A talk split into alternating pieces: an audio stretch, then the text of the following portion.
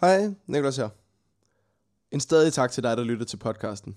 Det gør mig helt vildt glad, for jeg gør mig sgu umage for, at du skal høre den her historie på den mest underholdende måde, uge efter uge. Jeg vil gerne have den her historie ud til en masse mennesker, og det kan du hjælpe mig med ved at dele opslagene om podcasten, anbefale den til dine venner og anmelde den i din podcast-app. Hvis du har hørt med indtil nu, så ved du også, at den her historie den kan og bør høres af alle. Og hvem ved, måske kender du en, der kunne lære noget af, hvordan en person som Rasmus takler tingene. Hvis du har lyst til at støtte det her podcastprojekt, så vil det være en kæmpe stor hjælp for mig. Og det kan du gøre på MobilePay 23 888 192 eller på paypal.me-motorcast. Det hele står på Facebook under posten for hvert afsnit. Og ellers så kommer afsnit 11 helt gratis til dig som altid, lige her.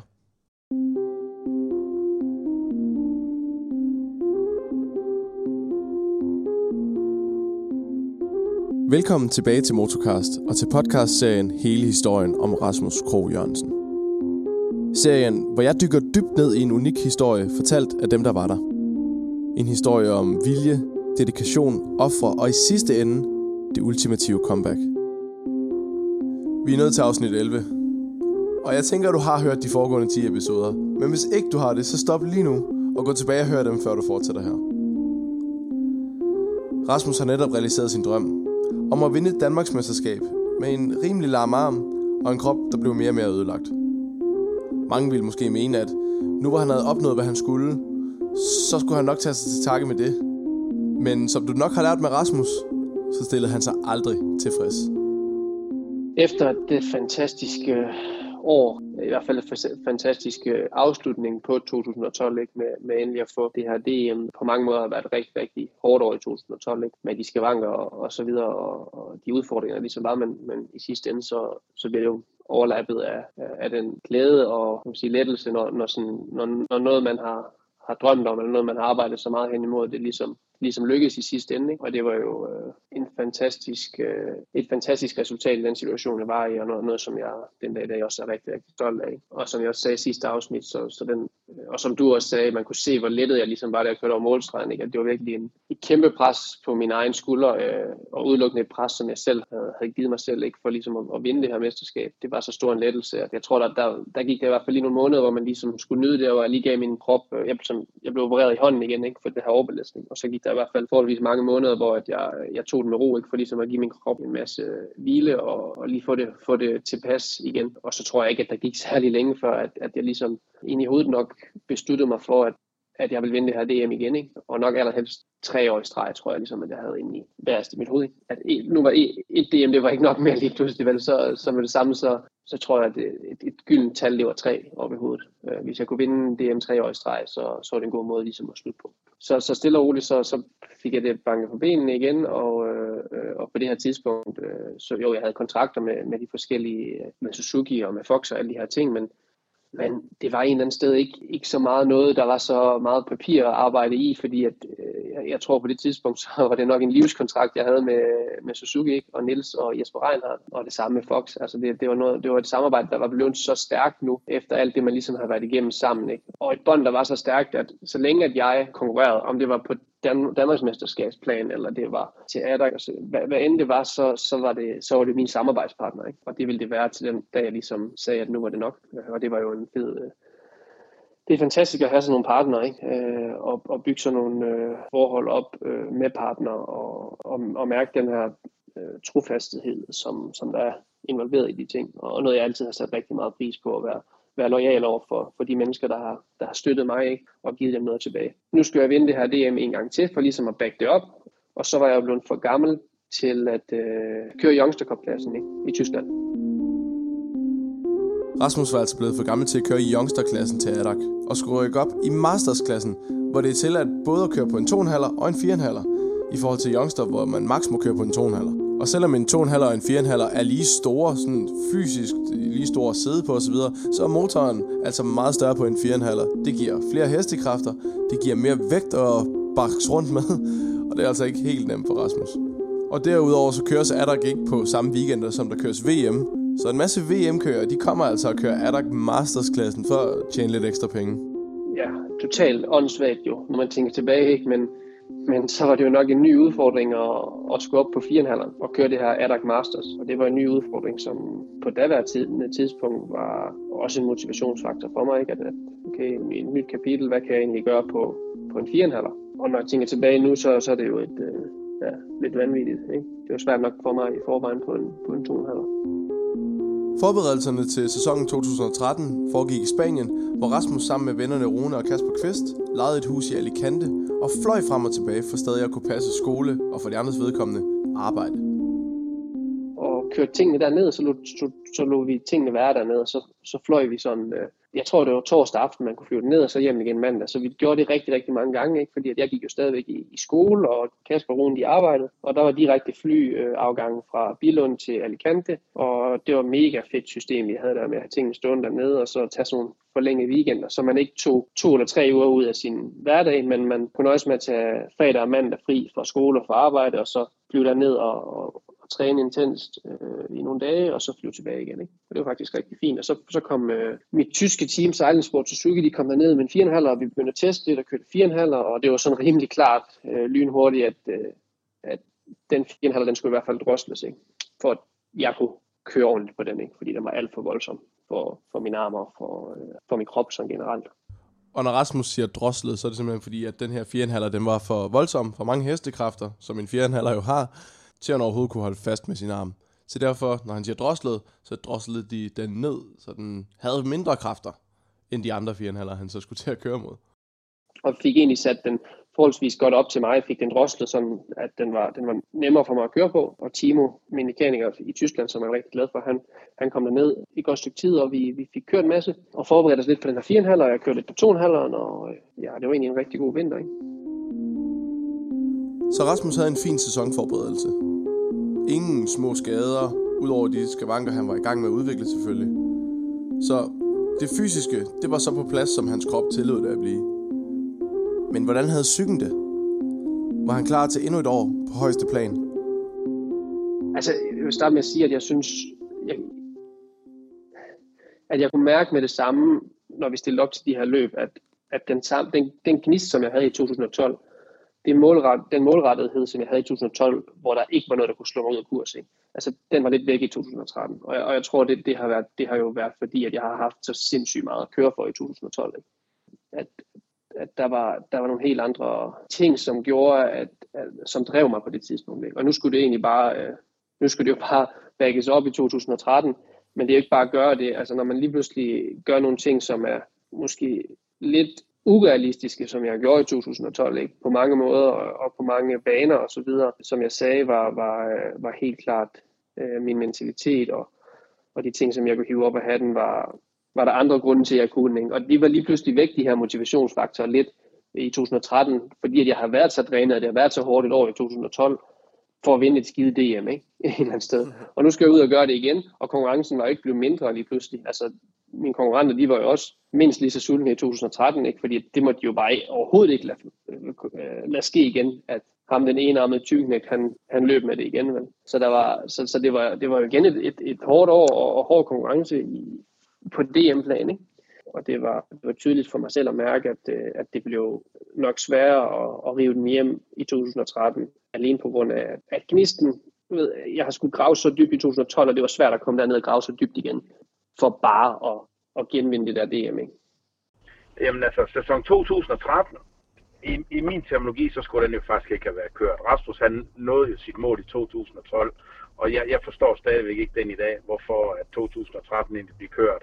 Men det, det er typisk Rasmus, og dengang var der ikke nogen, der, der ville sige til ham, at det, det skal du ikke, fordi det vil han livet ikke køre efter. Så 2013-sæsonen bliver startet op, og kalendermæssigt, øh, der lå banerne egentlig bedre til ham i 2013, end den gjorde i 2012. Og hvad hedder det? Øh, det blev hurtigt sådan efter den første afdeling, hvem, hvem, hvem der blev konkurrenterne.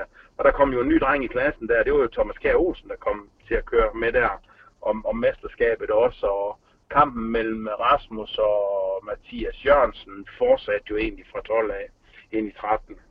Øh, men jeg kan faktisk huske rimelig tydeligt i, i Svebøl, at første heat var, var, var lidt et, et træls heat for mig. Altså, jeg, jeg døjte jo rigtigt, det har vi været inde på før. Første heat kunne jeg jo døje rigtig meget med, med, ja, med min arm, og, med, og specielt med armpump. Ikke? Altså jeg fik rigtig meget øh, armpump i den gode arm, som jo giver fuldstændig mening, når man tænker på mig, at jeg ved med den ene arm. Ikke? Så, så hver gang, at hvis, hvis tingene de skulle spille 100% for mig, så skulle jeg jo virkelig være in the zone, ikke? fordi at bare det at kunne køre øh, 30 minutters heat uden at få armpump og, og sådan nogle ting, der skulle jeg virkelig, øh, der skulle jeg virkelig være smart med hensyn til min, mit valg af linjer og min, den måde, jeg ligesom kørte på, og den måde, jeg tænkte på ude på banen. Ikke?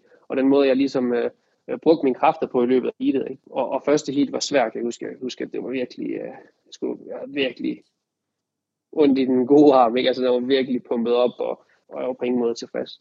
I anden heat, det var en helt anden historie. Og heldigvis for os, så havde Mikkel fra MX Index sat et kamera på toppen af Rasmus' hjelm til andet heat, så derfor ligger der en fuld video for de to første omgange på YouTube af lige præcis det her heat. Jeg skal nok lægge det på opslaget under den her podcast. Men den lyd, du hører lige nu i baggrunden, det er faktisk Rasmus lige præcis fra det her heat, han taler om nu. Og det er altså ikke fordi, at Rasmus han er alene på banen, at du ikke kan høre nogen andre køre. Nej, nej, der er 39 andre på banen. Rasmus han er bare så langt foran lige med det samme, at øh, man ikke kan høre de andre.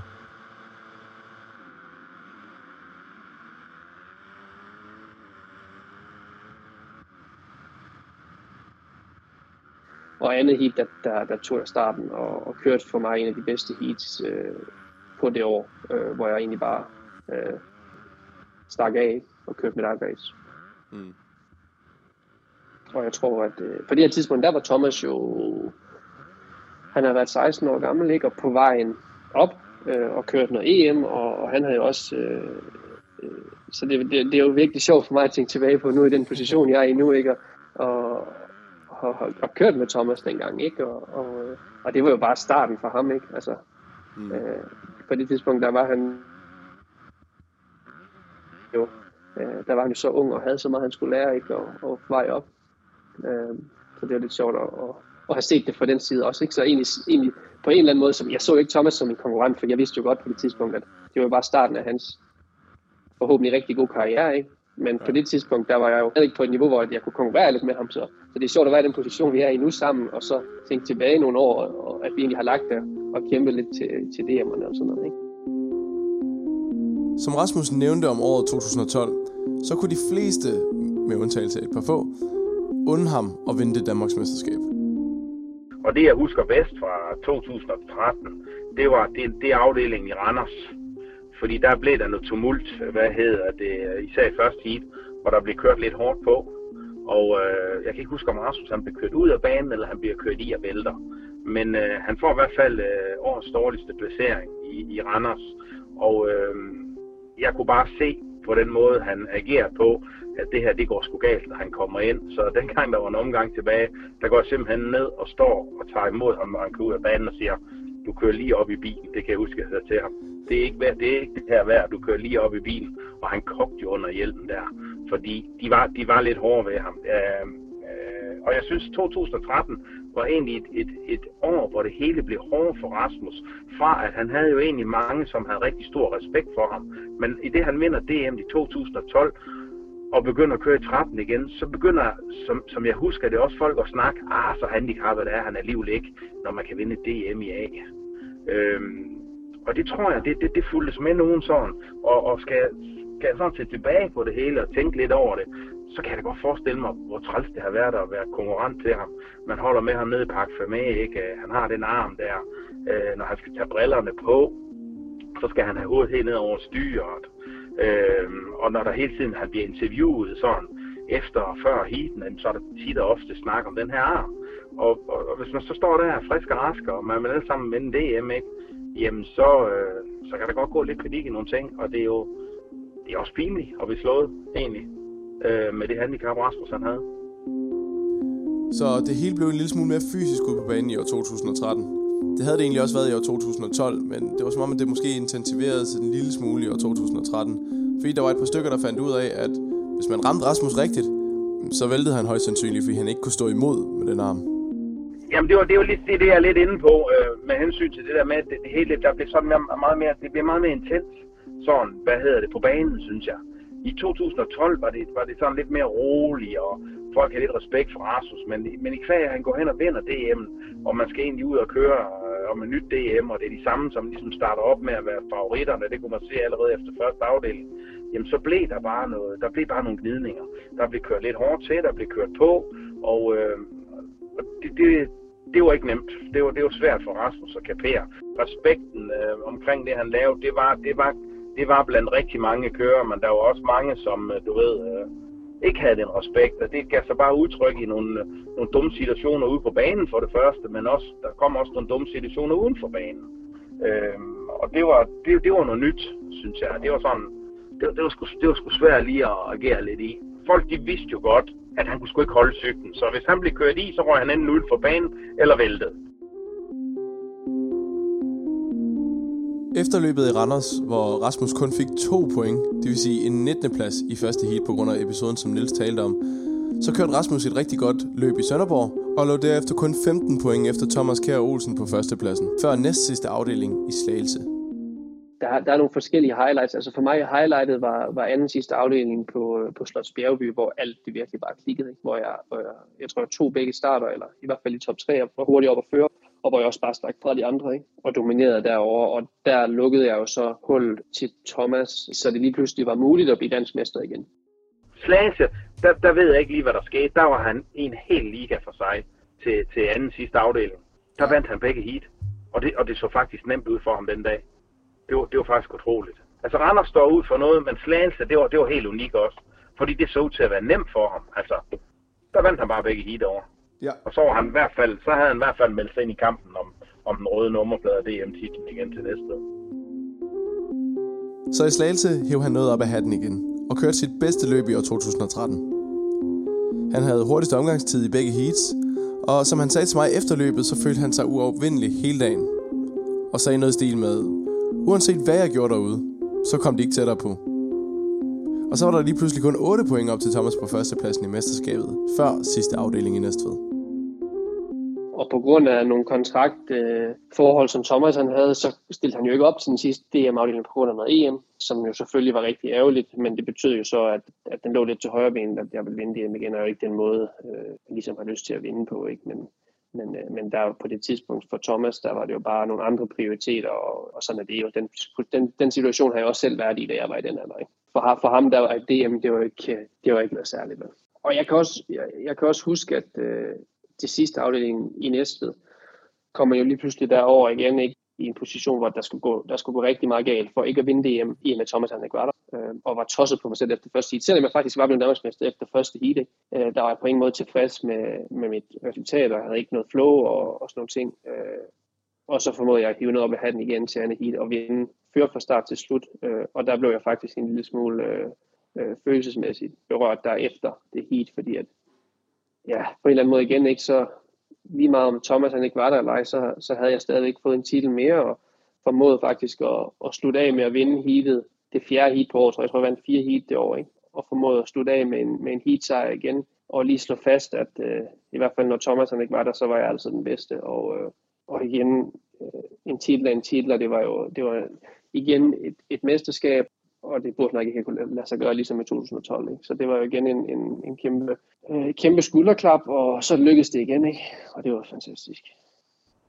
Det næste, jeg sådan husker, det, som, var, som var fantastisk, det var, da han blev dansk mester over i, hvad hedder det, øh, over i Næstved, og han slutter faktisk øh, sæsonen af med at vinde heatet.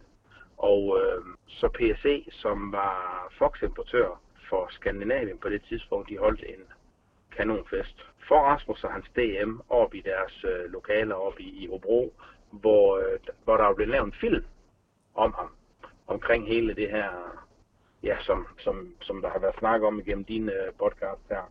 Og øh, den blev så vist deroppe første gang, og det var, det var helt fantastisk også. Så øh, 2013, den står stadigvæk ud. Altså, han, han gjorde det bare igen. Men hvorfor den skulle køres, det, det, skal, det skal du spørge Rasmus om. Jeg, øh, jeg forstår det ikke. Men øh, igen, det der med at få en motorcykel hjem til at stå og sidde på i værkstedet, til at skal køre en omgang på, på Gråsgrobanen, til at være nu at køre løb, til at blive Danmarksmester, jamen det var det drive, han havde hele tiden, og han, han kan bare ikke op.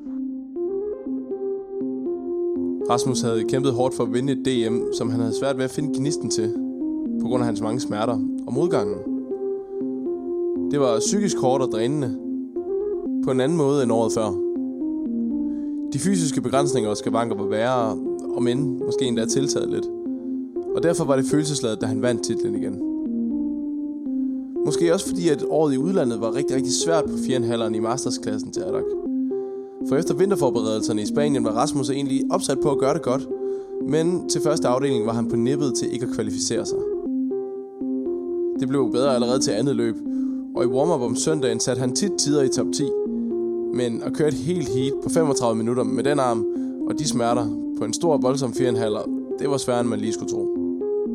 Også selvom det var droslet ned.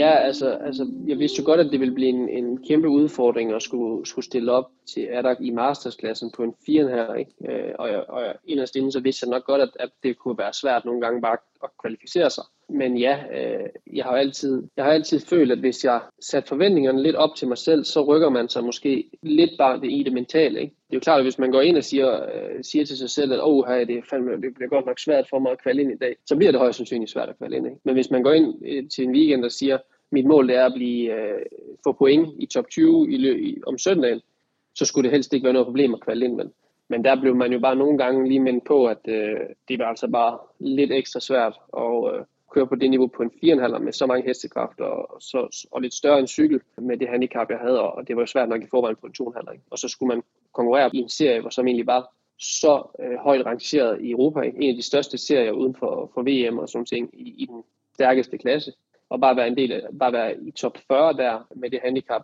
på en større cykel, viste sig jo at være rigtig, rigtig svært. Ikke? Øh, men jeg formåede jo hver eneste afdeling at, at kvalificere mig, hvilket i sig selv jo er sindssygt flot, når jeg tænker tilbage. Ikke?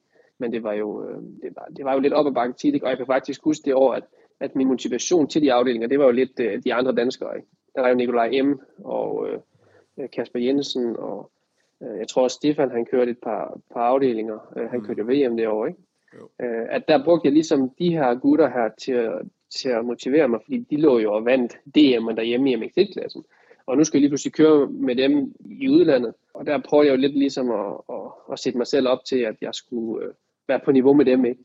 Øh, hvilket er fuldstændig sindssygt, men det var det, det, var det som, som jeg ligesom brugte til at motivere mig selv, ikke? fordi der var ikke nogen tvivl om, at de, de, de hurtigste drenge i den klasse, som jo nok også kørt med i toppen af VM, ikke? at det var jo fuldstændig urealistisk på det her tidspunkt. Ikke? Så du ved, med, med, med sådan en masse, masse nederlag, og, og også bare til DM, så hårdt det var for min krop, øh, og, og generelt øh, mentalt også drænende øh, at skulle sætte sig op så meget hver weekend og være på så meget på, hver gang jeg satte mig på cyklen.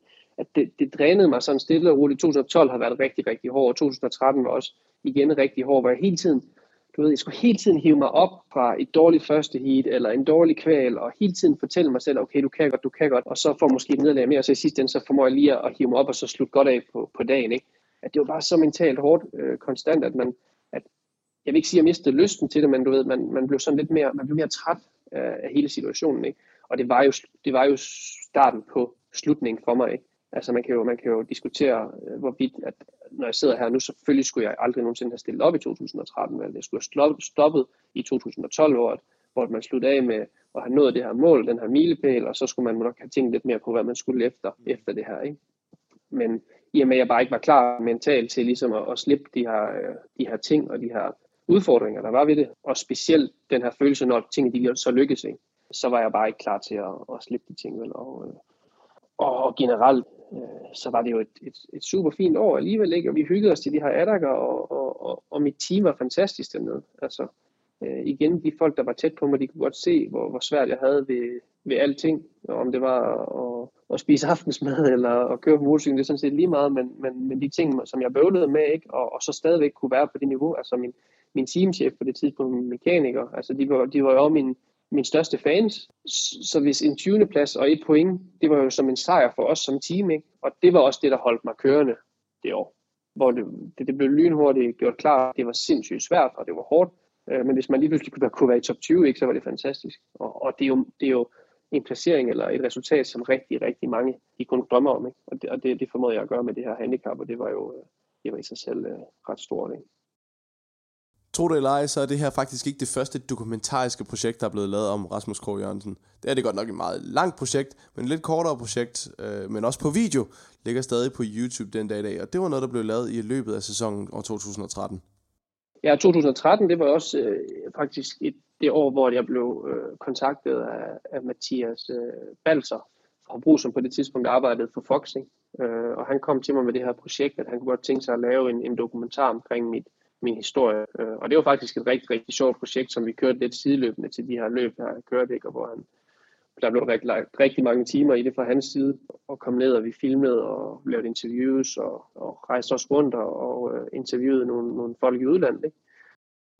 Da dokumentaren blev lavet, var Ken flyttet til USA, men var i Europa for at køre Motocross of Nations, og der interviewede vi ham faktisk til filmen. Her er, hvad han sagde om Rasmus' ulykke. Yeah, about his accident. I, I mean, I, I personally couldn't believe when I actually heard that. Like, I mean, since we were hanging out so much, it was like, dang, it was it was sad. But uh, I'm happy for him that he can still ride. I mean, at this point, we didn't really know how good it's gonna get, and you know the doctors tell you, oh, you're never gonna be okay again, and then luckily, of course, it's not hundred percent, but I think without that, you know, he, he could have chased dream. I mean, I guess he, he was out for for a long time, and things could have probably gone very, very good for him. I truly believe that. But um, sometimes things like that happen. But I think for as bad as it was right after the accident, I think it's pretty good now. Uh, I, I believe his, his strength is is not very good, but I think that for he handles the bike really good, and um, obviously it's not never going to be 100% again, but uh, I think he deals with it very well, and and um, I hope he's going to have a lot of success. Ja, virkelig, virkelig sjovt, øh, sjovt projekt, øh, og, og resultatet blev, blev fantastisk, og resultatet blev, blev vist.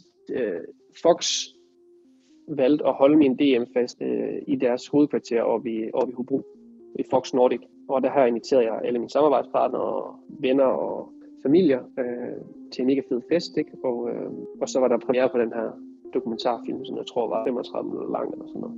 Det var, det var endnu et sjovt projekt at være en del af. Rasmus har altid nyt at køre supercross, og derfor skulle han selvfølgelig køre Adak igen. Også selvom 4,5'eren stadig var en for voldsom maskine for ham rigtig at håndtere. Jamen i og med, at, at den kontrakt, som jeg havde med, med, med Suzuki i Europa og, og det tyske team, der valgte vi at, at stille op åndssvagt, som det lyder, ikke? på 4,5 til Supercross. Og jeg tog faktisk til Kalifornien for at forberede mig lidt på en 4,5 derovre, inden det startede. Og kan huske, at jeg kom tilbage og følte mig faktisk ret godt tilpas i det hele, og de første par løb, vi kørte, der var jeg også rigtig, jeg var rimelig forholdsvis konkurrencedygtig ikke, i, i Holland til de første løb, og, øh, og det, så egentlig, det så egentlig forholdsvis godt ud.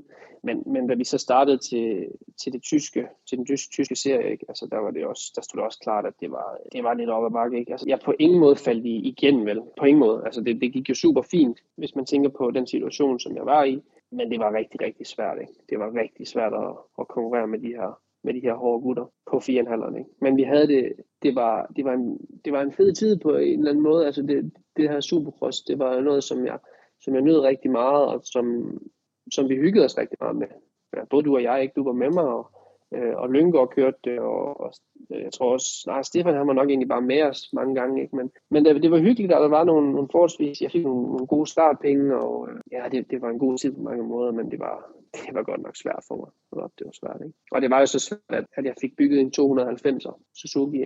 Til, øh, til Dortmund i, det har været i januar 2014, fordi at 4,5'eren simpelthen var så voldsom for mig. Og fik bygget sådan en 290, og det var, som jeg skulle så køre mod 4,5'eren på, og det var, øh, det var faktisk ret sjovt, ikke? og det passede mig jo meget, meget bedre, kan jeg huske. Så til det sidste Supercross Rasmus nogensinde kørte, så fik han lavet en motor på 290 kubik til at køre mod 4,5'erne. Og der fandt han sig faktisk bedre tilpas. Men Dortmund 2014 endte som den værste cross-weekend Rasmus og mange af os andre nogensinde har haft. Og nu kan vi jo ikke snakke om Dortmund uden at, uden at, ligesom at snakke om, hvor sort en weekend det var, i og med at vi mistede, øh, vi mistede Kasper vel, øh, der om fredagen. Kasper var både en, en konkurrent, men han var også på banen en, en, en rigtig god kammerat til både mig og Stefan, ikke specielt, og, øh, og, en, og en fantastisk fyr på rigtig, rigtig mange måder. Ikke? Så det var jo den fredag, da, da han ligesom styrtede, og vi fik at vide, at han desværre var gået bort, der var det jo en rigtig, rigtig hård, øh, hård dag, og vi havde jo stadigvæk øh, tre aftener, hvor vi skulle køre. Ikke? Øhm, og, og vi blev lynhurtigt enige om, både Stefan og mig, at, øh, at, vi, at Kasper vil helt sikkert have, at vi stillede op. Ikke? Altså, det var ikke nogen tvivl om, og det, og det valgte vi så at gøre. Stefan han kørte så i den lille klasse til det her, det her løb i, i Dortmund. Ikke? Øh, så en rigtig, rigtig sort weekend, og det gjorde det ikke, øh, det gjorde det jo ikke bedre, at, øh, at jeg springer for kort på en, på en dobbelt om søndagen den sidste dag.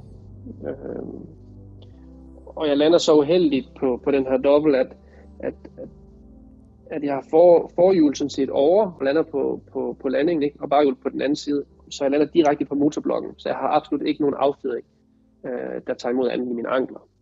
Øh, og det resulterer i, at jeg, at jeg brækker den, den venstre ankel, og den højre ankel, den knuser jeg fuldstændig i, i ledet, ikke? Så der var jeg godt nok lige skak med det en gang til. Der du sindssygt, mand. En omgang. Øh, blev opereret i begge ankler der samme, samme dag, ikke? Øh, og den, som jeg sagde før, den højre, den var knust og var, var rigtig, rigtig slemt brækket og ødelagt. Og det var noget af, det var noget af en omgang at skulle igennem lige pludselig. Ikke? Stefan han blev nede ved mig øh, på, på sygehuset dernede i, jeg kan ikke huske, hvor mange dage jeg var dernede. Og så øh, var der jo et par måneder øh, i kørestolen derfra. Det var en forfærdelig weekend. Og vi savner alle sammen Kasper. Rasmus knuste altså sin ene ankel. Og for at sige det mildt, så var der ingen, der var i tvivl om, hvor ondt det gjorde, da de skulle have støvlen af ham i ambulancen. Han havde så ondt i den, at det først var flere timer efter, han opdagede, at den anden ankel også gjorde ondt, og bad dem tjekke den også. Og jeps, den var også brækket. To brækkede ankler sendte selvfølgelig Rasmus i kørestol, og på grund af smerterne i den knuste ankel, var han igen nødt til at få morfin for at kunne sove. I den her periode kunne han ikke andet end at ligge i sin seng, som vi havde flyttet ned i stuen i hans hus, eftersom han ikke kunne komme ovenpå, og han begyndte at tage højere og højere doser af morfin for at kunne holde smerterne væk, uden at sige det til nogen. Efter noget tid begyndte det at blive for meget. Rasmus var bundet til sengen, og dagene gik med, at han lå og sov, spillede Playstation og så tv-serier, for hans venner og familie de arbejdede jo og kunne ikke være der hele tiden. For det første var huset ikke kørestolsvenligt, men det ville ikke have hjulpet alligevel, for han kunne ikke styre en kørestol med en arm.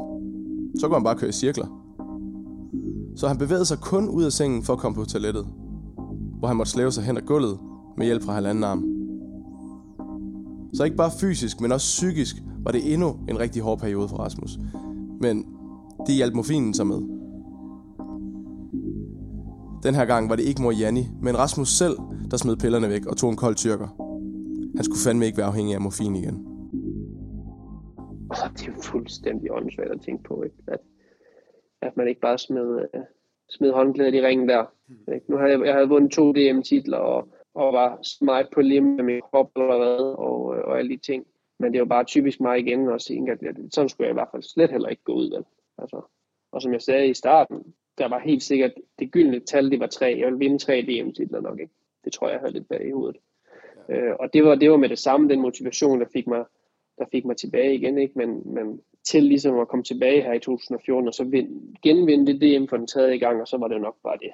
Men jeg vælger at tage til, øh, da jeg ligesom kommer lidt på op og stå igen, og begynder at gå lidt, og, øh, og så ser det faktisk ud, som om at jeg måske godt er klar til den første DM-afdeling. Så nogenlunde klar, ikke? I hvert fald til, at jeg kan stille op, og så måske få nogle gode point, og så stille og roligt bygge det op, og så forhåbentlig måske vinde DM til sidst på, på, på sæsonen. Det var, lidt, det var i hvert fald det håb, jeg gik med i hovedet. Øh, og vælger faktisk lige at tage til, øh, til USA en gang til, for ligesom at starte stille og roligt op. Banerne de var lidt, lidt nemmere derovre, og lidt, lidt mere jævne, og det var en god måde ligesom for at få kørt nogle timer ikke? Øh, i godt vejr, og øh, ligesom få testet, specielt den højre fod, den var, den var rigtig øv. Og så er der sådan set ikke så meget omkring 2014, fordi at jeg, jeg ender jo så med, at, øh, at hver gang jeg har været ude at køre, der bliver jeg nærmest nødt til at gå på krykker, fordi jeg har så ondt i min, i min højre fod. Ikke? Og lærerne bliver ved med at sige til mig, at din fod den var så ødelagt, at der kommer til at gå rigtig, rigtig lang tid, før at du ikke har ømhed, og før du ikke har ondt i den mere. Men jeg havde virkelig ondt, altså som jeg sagde, jeg, jeg, kunne, ikke, jeg kunne ikke støtte på min fod, når jeg havde været ude at køre. Vel? Men man lytter jo bare lidt til lægerne, ikke? og de sagde, at der sker ikke noget ved, at altså, det er helet og så videre, så der sker ikke noget ved, at du, øh, at du træner og sådan nogle ting. Og det var jo bare det, jeg holdt fast i. Ikke? Så, så var det jo bare sådan, det var. Øh, men første afdeling af DM i Holstebro, øh, jeg, kunne ikke, jeg kunne slet ikke engang putte pres på min fodhviler. Altså jeg stod nærmest kun på, på venstre fodhviler, ikke? og når jeg, når jeg kørte, fordi at jeg havde så ondt i min fod. Øh, så ikke nok med at have en, øh, en, en rigtig dårlig vinge, så havde jeg lige pludselig heller ikke øh, min, mit højre ben mere. Vel? Og det var altså rigtig, rigtig hårdt. Jeg kan ikke engang huske, at jeg blev deroppe, men jeg kan bare huske, at jeg havde så ondt, at jeg kunne nærmest ikke støtte min fod. Og efter det, den afdeling, der tog jeg til en specialist i Odense. Og, og der fandt de ud af, at mit, øh, mit udad roterende, roterende øh, ankelled, det er jo fuldstændig ødelagt. Altså, man har, øh, man har, man har jo brusk, ikke også, så i, i ledene, og alt brust, det var simpelthen væk, så det var bare knogle mod knogle, og det var derfor, jeg havde så sindssygt ondt. Så den eneste mulighed for, for, for at blive smertefri, ikke kun lige i øjeblikket, men resten af mit liv, det var at gøre det her led her stift. Og det fik jeg gjort med det samme. Og det var en forholdsvis stor operation, hvor de skulle ind og, og, og bruge en stor skrue op igennem hælen, ikke, at gøre mit, mit, øh, mit ankel lidt stift. Øh, og det betød fire måneder i en, øh, i en skinne. Ikke? Så der var sæsonen ligesom ødelagt. Ikke? Så det var, det var en lang sommer i, fordi jeg havde jo også svært ved at gå med krykker, ikke? Altså, jeg, jeg skulle have sådan nogle, jeg fik sådan nogle uh, USA-krykker, sådan nogle gammeldags krykker, der går op i armhulen, fordi de normale krykker, dem kunne jeg ikke gå med, med min dårlige arm. Så jeg fik sådan nogle gammeldags, uh, gammeldags uh, krykker uh, til at gå med, og uh, så det var en lang sommer, ikke? Og jeg havde ondt, og, og det var hårdt. Uh, og igen, så ville jeg jo bare ikke, jeg ville ikke gå, jeg ville ikke, uh, jeg ville ikke stoppe min karriere på den måde, vel? Så, så det var sådan rimelig, det lagde lidt i kortene, at, uh, at 2015 ville blive min sidste, min sidste sæson, og det tror jeg også, jeg gjorde klart for både Suzuki og for Fox og alle sammen, at, at jeg ville vinde DM en gang til, og det skulle jeg i 2015. Og det gav mig god tid til ligesom at komme tilbage fra den her øh, ankelskade, og så, og så vinde det her DM, og så sige, okay, nu stopper man her. Det har været, det har været perfekt. Så det begynder altså at lagt mod enden, og Rasmus han ved også godt, at 2015, det bliver hans sidste år. Set i bagklogskabens klare lys, så burde det måske have været tre år før, men nu var der sat en dato på. 2015 skulle være den sidste sæson. Og det er måske også der, hvor man begynder at reflektere lidt og tænke over, jamen, hvad skal der så ske efter? Men i 2014 er jo også et tidspunkt, hvor jeg begyndte sådan måske at tænke lidt mere over, hvad, i de baner omkring, hvor, hvad man skal efter, når man er færdig med at bruge så meget tid på sig selv, øh, og som sportsmand og, og atlet, ikke? Altså, hvad, hvad skal man så? Jeg er på det her tidspunkt, gammel har jeg været dernede. Du har været... Ja, 22 øh, eller sådan noget, ikke? 22 i 2014. 23. Ja, 22, ikke? Og hvor det var jo klart, at jeg havde måske, jeg havde måske en, et år tilbage, øh, hvis jeg var rigtig heldig, hvor jeg måske kunne vinde et DM, men det var ikke noget, jeg tjente vanvittigt mange penge på, så, så jeg skulle til at tænke over et eller andet, hvad, hvad skal jeg efter, når jeg er færdig med det her, fordi det var jo, min drivkraft var jo øh, succesoplevelser stadigvæk, ikke? og det var min motivation, og det gik der rigtig meget tid med, men det var jo klart for alle, og specielt for mig selv, at det, det var kun et spørgsmål om tid, før, at, øh, før min krop simpelthen gav, gav op, ikke? Øhm, specielt i min ryg og min nakke, altså det var, det var rigtig hårdt. Øh, så på det her tidspunkt, så jeg tror egentlig bare, at jeg, jeg det er jo lidt en sjov historie, fordi at, at den første tur, vi var på, der var, der var vi jo nede i Spanien, som vi snakkede om for nogle afsnit siden, øh, omkring øh, Mikkel Hårbæk, som jo nok har været ni år gammel på det tidspunkt. Og det kommer så egentlig af, at jeg, jeg, jeg går med den her fod, og så, jeg, så tog jeg ud på korskolen for at se EM i 85. Og her ser jeg Mikkel køre, han kører rigtig, rigtig godt, og jeg kender jo familien lidt, og, og får den her idé med, at jeg tror måske godt, at jeg kunne hjælpe den her familie, og selvfølgelig mest Mikkel, ikke? men ligesom måske at komme ind de rigtige tider, de rigtige steder i, i sporten, og få, få nogle kontakter, som kan hjælpe ham videre i hans karriere, fordi jeg så noget potentiale i Mikkel, altså han var en hårdt arbejdende ung knægt, og øh, familien var rigtig investeret i, i ham, og de ville gøre stort set alt for, at han ligesom kom til tops i den her sport, ikke? og det synes jeg var et sjovt projekt, og så havde han jo allerede leveret nogle, nogle fantastiske resultater på det her tidspunkt, ikke? så det var et sjovt projekt for mig, og, og jeg tror egentlig, at, øh, at jeg siger til, til Mads og Karina, at, at, øh, at jeg kunne godt tænke mig at prøve at hjælpe, øh, hvis de vil lade mig hvis de vil lade mig lige arbejde på nogle ting, om, om de vil så om vi så kunne tale om, hvad, hvad jeg kunne gøre for dem. Ikke? Og det kom lynhurtigt på, på benene, og det er også her mit forhold til, øh, til fabrikken nede i Østrig, det ligesom starter, ikke? fordi at på det her tidspunkt, der har jeg jo været Suzuki-mand hele mit liv, ikke? og har mine kontakter inden for, inden for den her cirkel, ikke? det Suzuki og, og de her ting. Øh, men der er jo ikke nogen tvivl om, at når man er ung, og, og, og med den måde, som, som KTM og Husqvarna, de ligesom gør tingene på, så er det der, man har lyst til at være som ung kører, ikke? Og, og for fremtiden også. Der tager jeg så kontakt til dem hernede, igennem nogle af de kontakter, som jeg har opbygget igennem årene, ikke? Og det viser sig jo så, at, øh, at, at jeg, kunne, jeg kunne formå at, at få en, en god aftale i, i hus øh, for Mikkel og hans familie, og øh, det har selvfølgelig ikke kunne lade sig gøre uden Mikkels, øh, Mikkels øh, hvad det hedder, resultater, men, men, men det var en sjov kombination, ikke? Og, og, og lige pludselig lidt andet for mig at, at prøve at hjælpe øh, en, en ung dansk kører, det, det synes jeg var rigtig, rigtig spændende. Så der, der tror jeg allerede, at det startede lidt, det her med, at okay, jeg, jeg kunne måske godt gøre et eller andet inde i sporten, ikke også? Efter jeg, jeg selv var færdig. Og det var super fedt, kan jeg huske. Øh, og det ender jo med, at Mikkel han skriver en fabrikskontrakt, en femårig fabrikskontrakt, ikke? Øh, som starter året efter på 85 med KTM. Og øh, her starter vi et samarbejde, Mikkels familie og mig, og, øh, og til at starte med var det, var det måske mest som rådgiver, og, og, jeg, og, og jeg forhandlede lidt kontrakter, men, men jeg, kan ikke, jeg, kan ikke, jeg kan ikke så godt lide ordet, ordet manager, vel, fordi at for mig er en manager øh, pengekvisk og, og ser kun tingene med, med euro i øjnene. Ikke? Øh, og jeg ser mig selv mere som en rådgiver på det her tidspunkt til, til Mikkel og hans familie. Og det var, jo, det var jo fedt for mig ligesom at være i den situation, jeg var med den her dårlige fod på det her tidspunkt, og, og ligesom kunne hjælpe, kunne hjælpe til her. Ikke? Det er jo så her, hvor det ligesom starter den her nye, det her nye kapitel af, af mit liv ikke? på sidelinjen. Samtidig med, at jeg jo er målrettet fastslået på, at jeg vil i 2015 stille op og prøve at vinde det sidste DM, inden jeg slutter, inden jeg stopper.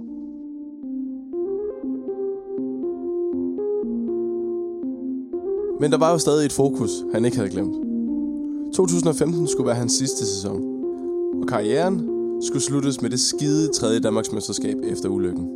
Nu med en ekstra skavang på CV'et. Han havde nemlig fået gjort sin højre ankel stiv, og det var det Rasmus han talte en lille smule om tidligere, men det der var, det var, at der ikke var mere brusk inde i hans ankel, når han bøjede sidelæns. Det vil sige ikke op og ned, som når du sådan bukker foden, men hvis du vipper foden fra side til side. Der var ikke mere brust tilbage, og der kørte han knogle mod knogle. Så det, de har gjort, de har fusioneret hele hans ankel, så hans ankel den kunne kun bøje en vej.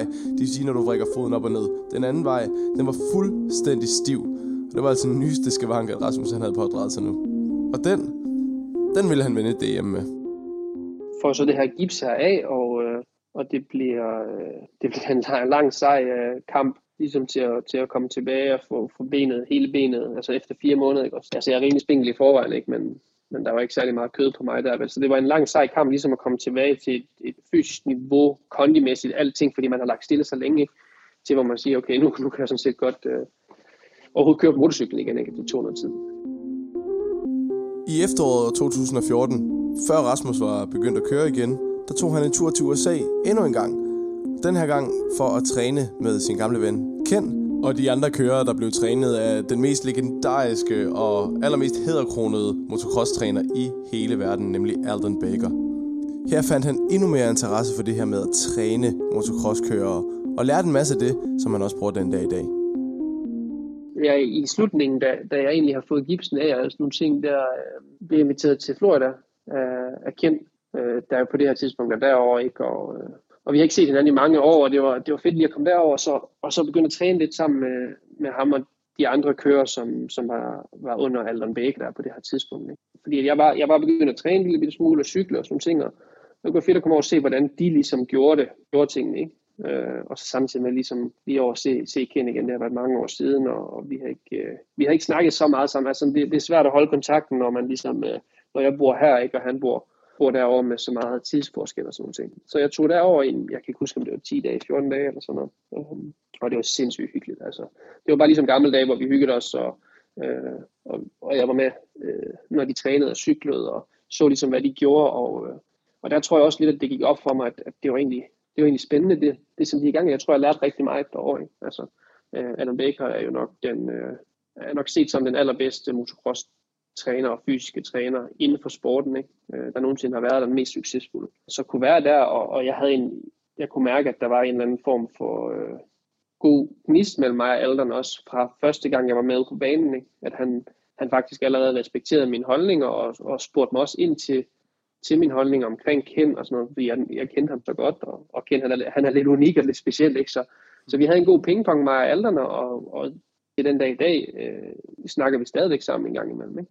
Så det var igen en, efter det her med Mikkel, så kom jeg derover, og så var det igen sådan lidt en øjenåbner, at åh, oh, kæft man, det var, det var egentlig også ret spændende, det her, som, som de gjorde, og der lærte jeg en masse ting også, ikke, som man ligesom kunne, kunne tage med videre, og så kunne jeg ligesom tage nogle forskellige ting herfra og derfra, og så måske finde ud af, hvad jeg egentlig kunne gøre efter min karriere. Ikke? Kunne jeg bruge nogle af de her ting, som jeg havde lært derover? Øh, kunne jeg bruge nogle af de her ting, som jeg havde lært med det jeg havde gjort for Mikkel og de folk, som jeg har begyndt at snakke lidt med nede for fabrikken i KTM, altså var der, var der mulighed for, at man ligesom kunne, kunne skabe sig en karriere inden for sporten på en anden måde end at være kører. Ikke?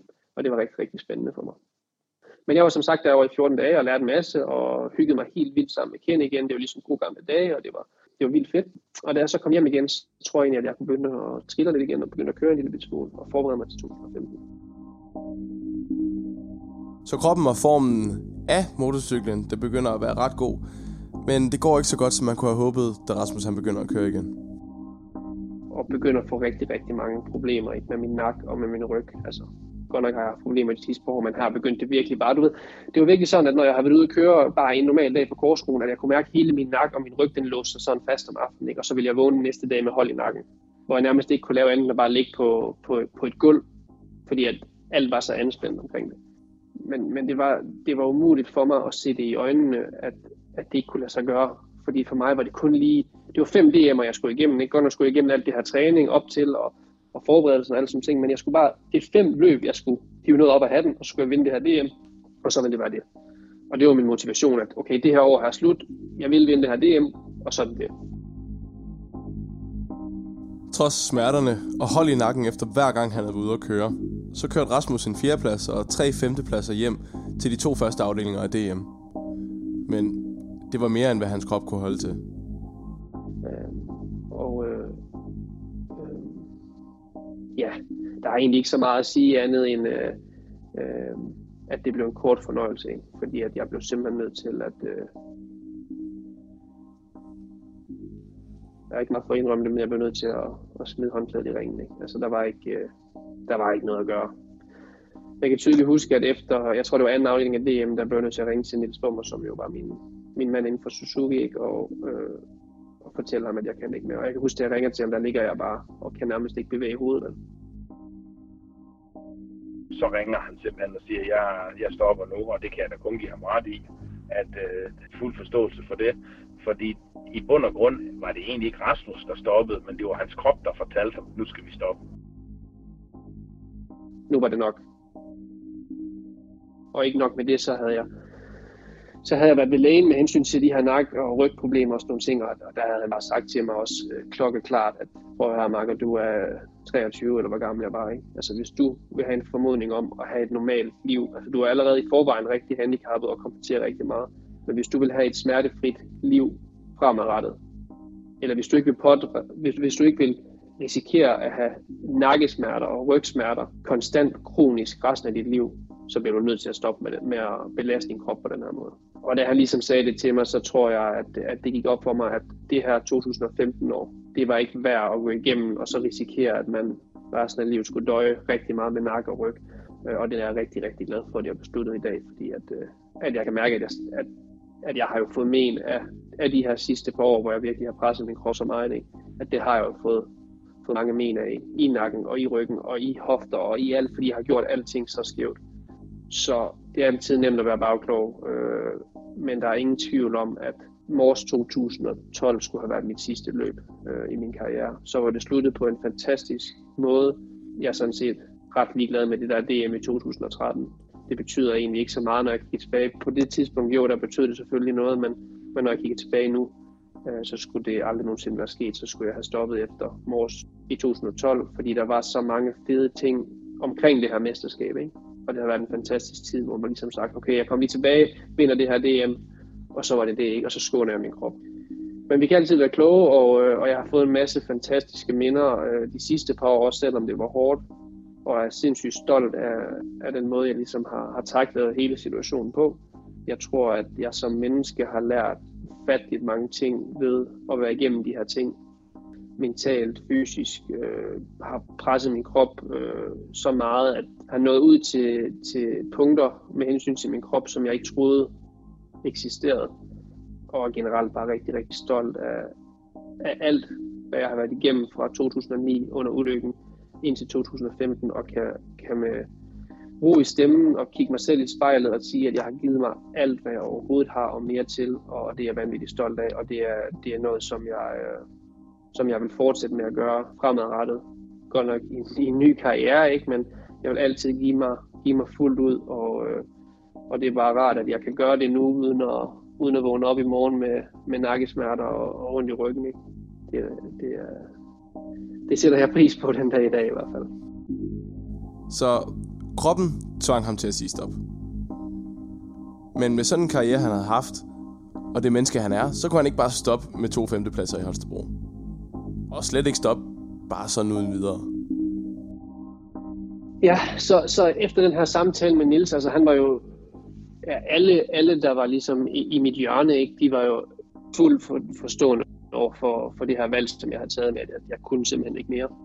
Men igen, så, så vil jeg ikke, øh, jeg vil ikke stoppe på den her måde. Vel. Jeg vil have et sidste løb, hvor jeg vidste, at det her det var mit sidste løb, så jeg kunne nyde øh, og stille og holde bag bommen igen. Og jeg kunne invitere hele, alle mine venner, hele min familie og alle, som der var, var interesseret i, i den historie og det, som jeg ligesom havde opnået efter ulykken. Der var mulighed for, at de kunne se mig køre en sidste gang til DM. Øh, så mig og Niels, vi kiggede ligesom på, på, på kalenderen ikke? Og, og besluttede, at det skulle være Svendborg, fordi Svendborg, det var, det var en hård bane, som jeg har sagt før, det havde jeg lidt nemmere ved. Og jeg vidste godt, at jeg kom, jeg kom ikke til at kunne forberede mig godt til det, men derover der kunne jeg nok godt hive et eller andet op af hatten, selvom jeg kom uforberedt. Ikke? Og jeg kunne ikke forberede mig, fordi jeg simpelthen havde sådan i nakken. Øh, så jeg kunne ikke rigtig træne og, øh, og de her ting. Øh, så det betød, at jeg tror, det var fjerde afdeling på, på kalenderåret. Ikke? Så jeg missede tredje afdeling, og så offentliggjorde vi det på pressemeddelelse, at det her det var mit sidste, øh, mit sidste øh, DM og mit sidste løb i karrieren. Øhm, og vi inviterede folk over til at kunne få kage og sodavand og alt sådan ting efter, efter løbet, det var kørt i Svendborg. Og det var en fantastisk dag på rigtig, rigtig mange punkter. Ikke? Øhm, ja, bare en, en glædens dag et eller andet sted. Det var, det var på ingen måde sørgeligt for mig. Jeg var, jeg var fuldt øh, indforstået med, at det var det sidste løb, jeg skulle køre, og, øh, og så ikke nok med det, så ender jeg jo på podiet til den sidste DM øh, udredelse, og, og var helt fuldstændig smadret efter andet heat, kan jeg huske, fordi at jeg har ikke forberedt mig vel. Men, men jeg kom på podiet der, og alle, jeg kan huske, at jeg kørte over målstregen øh, i andet heat, der stod der bare et hav af mennesker og klappede, da jeg kom ud, og øh, jeg fik knuser af jer alle sammen, og min kæreste Stine, og min mor, og Nils, og Fox var der, og alle folk var der, og det var en fantastisk følelse. Ikke? Og det var, jeg kunne ikke have ønsket mig et sidste løb, og på det tidspunkt, så var det jo bare fuldstændig ligeglad, ligegyldigt, om jeg var blevet Danmarksmester det år. I det øjeblik, der var det det hele værd at have kørt den sidste øh, afdeling af DM. Ikke? Øh, det var fantastisk. Og så blev der lavet noget rigtig fint for ham i Svendborg. Både Kadus Racing, men Janni var også klar. For vi skulle, der var mange, der skulle takkes af. Der var mange, der har hjulpet gennem, øh, gennem tiden, ikke også? Og, og Rasmus havde bare gerne have lov til at køre to heat, og så ligesom vide, det her, det er min sidste to heat. Så lægger jeg hjelm på hylden. Og det var faktisk en rigtig dejlig dag over i Svendborg, og det gik også fornuftigt. Og øh, det var i hvert fald et øh, flot setup, der blev gjort, og en fin afsked. Og der var mange konkurrenter hen, og sige tak for kampen og held og lykke med fremtiden. Øh, og jeg kan bare huske, at han kører i mål efter anden heat, der går jeg ned og giver ham knus og siger kun til ham tak for køreturen. Og så, øh, så kørte han op i bilen, og så, så startede der jo noget helt nyt. Og med et var en karriere slut. En karriere skabt af en dreng med en stålsat vilje om at blive den bedste.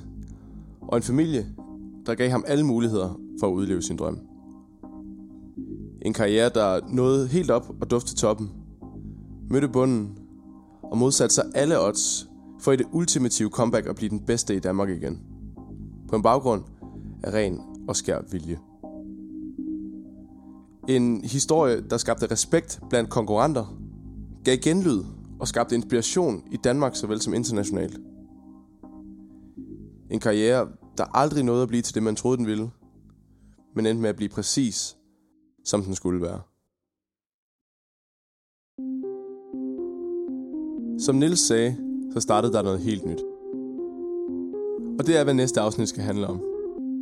For alle de her interviews har jeg lavet med Rasmus over telefonen, fordi det ikke lige er til at sætte sig over for hinanden.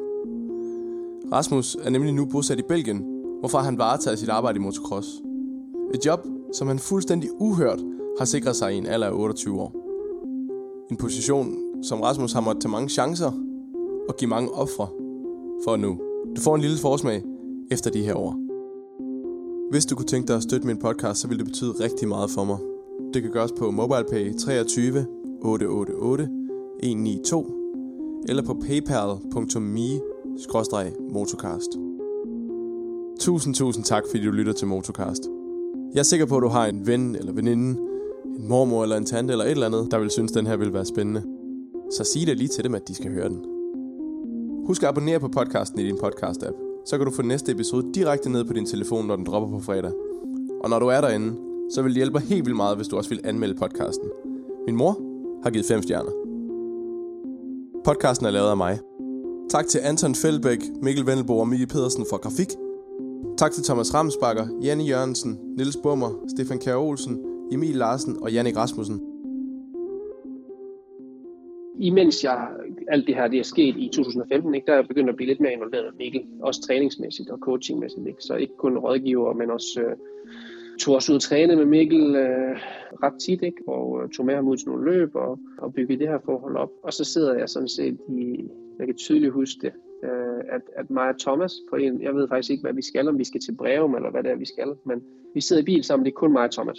Hvor han ligesom så sådan, jeg kan godt mærke, at han, han, han gravede sådan, og vi kom ind på, på det her med, at han nok havde brug for en, du ved, til ligesom at læne sig lidt opad, og, og til at stole på, og lave et program til ham, og prøve at bygge en struktur op for ham. Fordi der var ikke noget tvivl om, at, at han ligesom var, øh, var på vej et sted hen i sin karriere, hvor han vidste, hvad han ville. Ikke? Thomas har altid været en, en rigtig unik øh, karakter. Sådan, jeg har jo kendt ham siden han var helt lille, ikke? og han har altid øh, gjort tingene på sin måde, og hvis det har regnet, så han skulle ikke rigtig give det ud at køre. Vel? Men på det her tidspunkt, der er han ved at blive så gammel, at, at han begynder at tro på, at han egentlig kan blive professionel, og han kan gøre noget inden for sporten. Ikke? Og begynder sådan, øh, men har ikke rigtig haft, du ved, strukturen, og var måske ikke i de rigtige teams og så videre, og havde ikke de rigtige folk sådan bag ham til ligesom at, at skabe de her rammer, for at han kunne, kunne komme til sit fulde potentiale. Øh, og vi kommer ligesom ind på det, og han, jeg kan godt mærke, at han fisker sådan lidt efter, at det kunne egentlig være sjovt at arbejde lidt sammen med mig, og, og det er så starten også, samtidig med at jeg ligesom arbejder lidt med Mikkel, ikke, så er det så starten på, på det her øh, samarbejde med, med Thomas, øh, som jo øh, ender med at blive helt fantastisk. Ikke? Og, øh, ja, og det er, det er faktisk sådan på det her tidspunkt, at, at Thomas han kører jo i 2015 for Bodo Schmidt KTM kører han på det her tidspunkt i Tyskland, og han har en toårig kontrakt.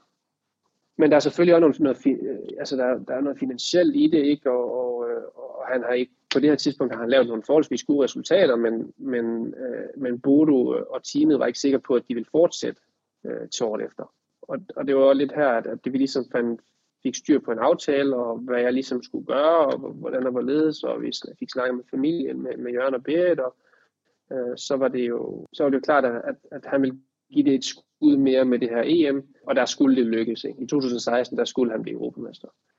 Øh, og, og jeg føler, at vi fik lavet en, en god plan med teamet, og jeg fløj endda til, til Italien for ligesom at snakke med, med Robert Jonas Faft Brækken og Bodo Schmidt, for ligesom at få lavet en aftale øh, i sidste øjeblik, for at Thomas han kunne, han kunne køre det her EM her, det her fulde EM i 2016. Så der starter et samarbejde med Thomas Kjær Olsen, og, øh, og på det her tidspunkt er, er jeg også sådan rimelig, øh, rimelig meget involveret i, i Mikkel, ikke? rigtig meget involveret i Mikkel. Så allerede her øh, er jeg ved at bane vejen for, for min karriere efter, efter min egen karriere. Ikke? Øh, jeg har altid godt kunne lide en, en opgave, og det motiverede mig rigtig meget lige pludselig at kunne være i en position, hvor jeg, hvor jeg kunne hjælpe de her unge mennesker, unge danskere, som har haft de samme drømme, eller har de samme drømme, som jeg selv havde. Øh, jeg følte, jeg var i en position, hvor jeg kendte nogle mennesker, som kunne, kunne skubbe de her unge folk i den rigtige retning øh, internationalt. Ikke? Øh, og det var rigtig fedt.